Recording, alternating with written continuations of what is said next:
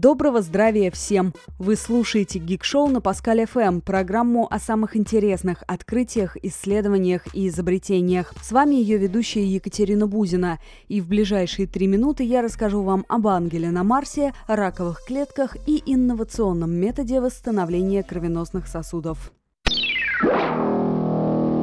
Вы знали, что марсоход Curiosity в последнее время присылает на Землю очень странные фотографии. На них запечатлена необычная вспышка света, которая по форме напоминает человека с крыльями. Из-за этого сходства интернет-пользователи обозвали световое пятно ангелом. Снимки были сделаны еще в мае этого года, но получили огласку только в последнее время. Загадочный объект был сфотографирован вблизи одного из кратеров. Ученые пока не могут объяснить природу этого явления. По одной одной из версий марсоход сфотографировал причудливую вспышку света или какой-то блик. Лишь в одном исследователи приходят к согласию, что странный ангел у марсианского кратера не может быть живым существом.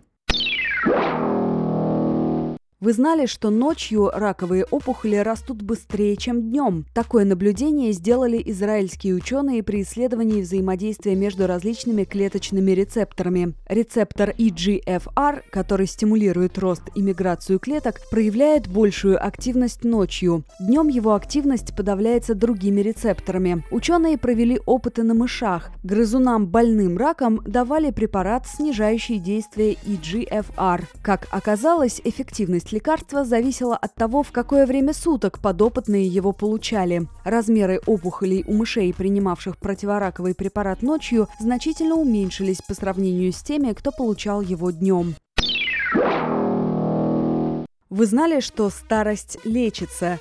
Если быть точной, то лечатся некоторые симптомы старения организма. В частности, кровеносные сосуды можно восстановить, а это избавит от множества старческих болячек, от слепоты до ишемии сердца. Способность клеток формировать новые сосуды не работает в том возрасте, когда у пациента развиваются сосудистые заболевания. Восстановить эту способность может помочь введение эндотелиальных колонеобразующих клеток в пораженные ткани. Британские ученые научились получать их из из стволовых клеток. Пока медики ограничились опытами на мышах. У животных восстановился кровоток в поврежденных артериях. Сейчас ученые добиваются разрешения на клинические испытания. Мир интереснее, чем кажется. С вами была Екатерина Бузина. Слушайте Паскаль ФМ.